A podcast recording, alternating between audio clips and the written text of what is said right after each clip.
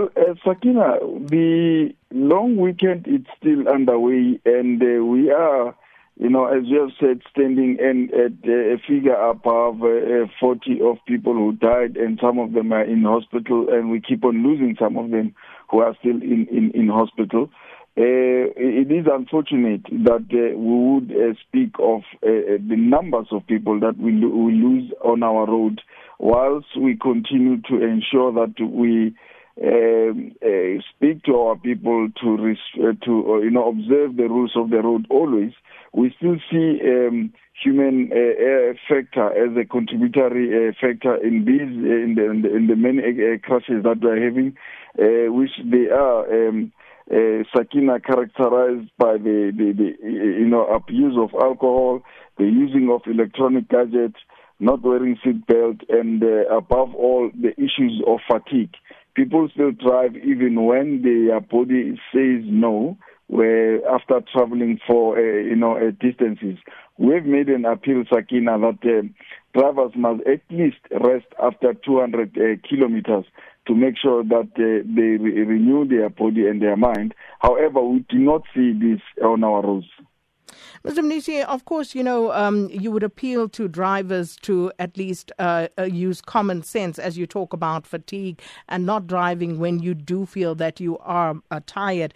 But uh, if people don't listen, policy wise, uh, what is the department doing to make sure that the punitive measures imposed are so stringent that they would in some way act as a deterrent? Well, Sakina, we do uh, uh, have um, now uh, the passing of the AARTO bill by by the National Assembly, which will give us a leverage to use to make sure that uh, uh, motorists who do not obey the rules of the road uh, get sanctioned appropriately. We are going to um, implement the demerit point system to make sure that those that are found wanting ultimately they lose their driver's licenses. And uh, we will also ensure that um, as we implement this system, for those that can be uh, rehabilitated, we do so.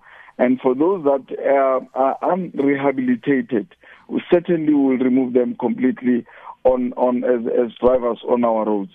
And, and uh, again, Sakina, we are um, now going to implement the 24-hour shift uh, law enforcement on our roads to make sure that the issues of uh, visibility, whether during the day or at night, are dealt with. We have been speaking about it for some time. Now it is here. Uh, provinces um, will be implementing this. Do you know how soon that will happen?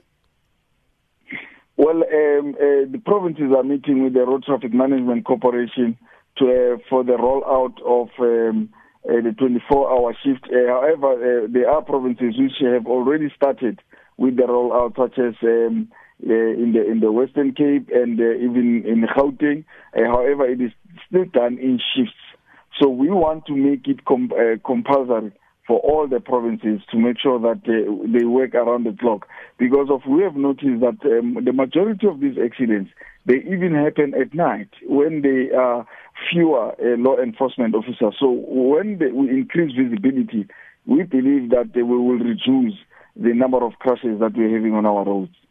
And with regard to the crashes and fatalities over this uh, long weekend, um, were there any routes that uh, were more severely affected than others?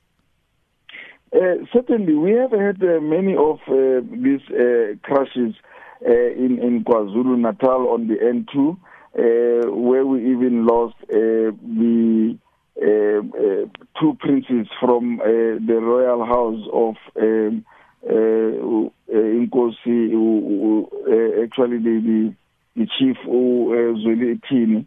Um, we we have lost many people as well on the N1 North, as we all know that the people were moving towards Moria. We also uh, had a number of crashes in Mpumalanga, uh, particularly in the area of uh, Verena and Delmas, where we also lost a number of people. Uh, what is noticeable in all of these uh, uh, crashes is that most of them were moving with public transport, taxis in particular, especially where we lost people in majority.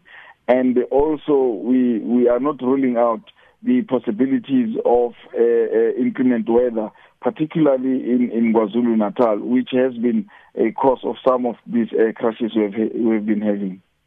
Mr. Mnisi, we'll leave it there. Thank you so much, uh, Transport Department spokesperson Ismail Mnisi.